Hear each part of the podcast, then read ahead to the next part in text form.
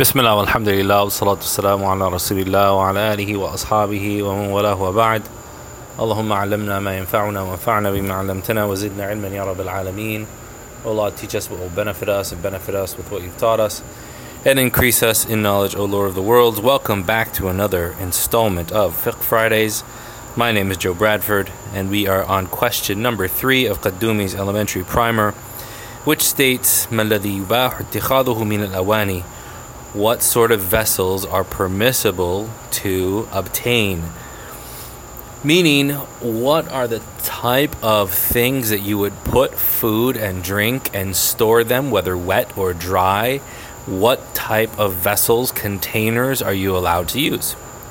Well, the general principle in the Sharia is that everything is allowed unless there is proof that it is forbidden. الأصل في الأشياء الحل والإباحة ما لم يدل الدليل عليه the base ruling for all things is that they are permissible and allowed, except what there is a specific ruling for. So he answers the question saying it is permissible to obtain or to to uh, own every type of vessel, every type of container which is pure, and it is permissible to use it, except for vessels or containers made of gold or silver where it is forbidden to both use them and to own them. So there's a few things going on here.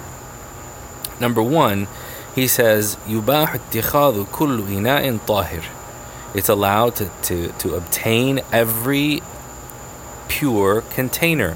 Why does he say ina and tahir and not just a ina, any ina, any vessel, any container? It's allowed for you to own any container out there, but it has to be pure. Why? Because there are certain things which are called najis al ain. These are those are things which are impure uh, due to the material they are made made of that you are not allowed to own. For example, if you were to own and and you were to own something made of pigskin, also let's bust the popular myth: footballs have never been made of pigskin.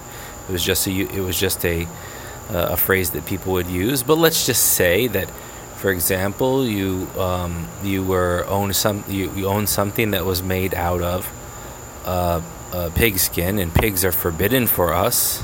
Allah forbade us from the flesh of swine. Then it would not be permissible to own or to use that vessel. Now, there are two restrictions going on here in what the author talks about. One is a restriction which is done through the wasf or the adjective tahir, which means that everything which is not pure is not permitted to own or to use. The other, so if somebody, for example, some people will purchase skulls, human skulls, and use them uh, in their homes for candles or dishes or whatever. I know it's very macabre, but it can happen. Or they might use the, uh, the, the skins of animals which are impermissible for us to consume. Right? That again is not something which is permissible. So anything which is impermissible, which is considered najis, then it is impermissible for us to own or to use. The second restriction comes through what is called an istithna by making an exception. Is gold and silver impermissible uh, uh, in, in, in, an unrestricted sense? Is it impermissible uh, uh in, in, in, a universal sense? No, it's actually allowed to be used in uh, gold and silver jewelry for women, silver jewelry for men. It's not permissible for men to use gold jewelry. It's permissible at times for prostheses, uh, dental work. It can be used in the hilts of swords, and at certain other instances where small amounts are used um, because nothing but gold or silver will be used. But if we had a dish made of silver, or we had utensils, silverware, where they are silver and you can see the stamp on them, or we had cups, or whatever that may be, then we are not allowed to use them. The Prophet والسلام, he said, من كان أو من يأكل في آنية الذهب والفضة فإنما يغرغر في بطنه نار جهنم. The people who eat from gold and silver vessels, containers, they only have the fires of hell boiling around in their stomachs. And in another hadith, the Prophet ﷺ said, فَإِنَّهَا لَهُمْ فِي الدُّنْيَا وَلَنَا فِي الْآخِرَةِ It is for them, i.e. the disbelievers, in this life, and it is for us in the next life. So, if we want something in the next life, giving it up in this life is part of that. For example, a man, uh, hadith uh, narrated in Ibn Majah, that a man was sitting around the Prophet ﷺ and burping loudly. And the Prophet ﷺ said, Kuf anna jusha'aka hada. He said, Stop this burping around us. فإن أشبعكم أو أشدكم جوعا يوم القيامة أشبعكم في الحياة الدنيا because the most the hungriest of you on the day of judgment will be the fullest of you those who were the fullest in this life so when we give up things in this life we are rewarded with them in the next life. Uh, as is in the hadith in the Sahihain that the Prophet ﷺ said that Allah subhanahu wa ta'ala إذا أخذ من من المرء حبيبتيه when a person is ta- when their two beloveds are taken from them then there is no recompense except for Jannah except for paradise and here his habibatay his two beloveds are his two eyes so when a person is blind in this life it's not only uh, are they given sight in the next life, but they're given Jannah in the next life as a recompense for their patience in this life. So, back to the text. Here, why are we concerned about what vessels we use? يا أيها الرسل كلوا من طيبات ما رزقناكم O messengers, eat from the pure that we have provided for you. وَإِنَّ اللَّهَ أَمَرَ الْمُؤْمِنِينَ بِمَا أَمَرَ بِهِ الْمُرْسَلِينَ Allah has ordered us to do what He has ordered the messengers to do. And that is to eat from that which is pure. And if we're going to eat pure food, then it must be eaten from pure utensils and pure containers and vessels. And we have to understand what is pure and what is impure in order to do so.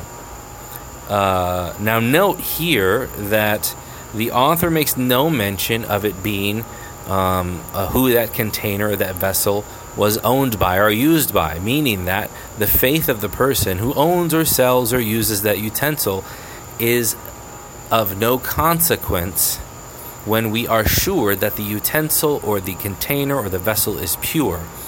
However, if we are in areas where people use impure impurities in their food and drink, Let's say, for example, they're cooking in their pans and their pots and they're loading things into Tupperware containers or whatever they are, then it is behooves us, and in fact, it is an obligation upon us to make sure that they are not putting anything impure or najis into those utensils and vessels and pots and pans and containers when before we are using them. So, as has come from in, a, in, in another narration that the Prophet ﷺ was asked about eating and drinking from the people uh, uh, from Al Kitab. And he sallallahu alaihi wasallam had ordered one of the Sahaba, if my my memory serves me correctly, and you all can correct me if I'm not correct on this, but he ordered the Sahabi who asked this question to wash those dishes before using them. So as long as the substance which that vessel or container or utensil is made from is pure, and it is not gold or silver, then it is allowed to use and it is allowed to own. And this is something which is known as a kulliya fiqhiyya. It is a universal in law, and you say kullu ina in tahir. Every pure vessel is allowed to use. And so this is uh, uh, also applicable to clothing. So every form of clothing is pure and allowed to use and to own, except those which there are specific prohibitions about, or they were made with something which was najis. And that issue usually comes after this one, but in uh, more expansive works of Islamic law. And what this teaches us, what this issue teaches us, is to be cognizant and to be conscient, conscientious about not only what we put into our bodies, but what we put what, what we put what we what the things we put into our bodies are put into.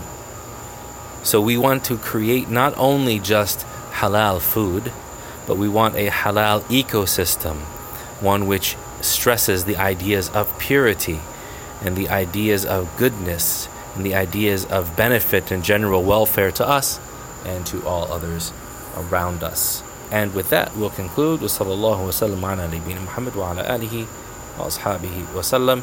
And remember, uh, see you next Friday for more Fiqh Fridays.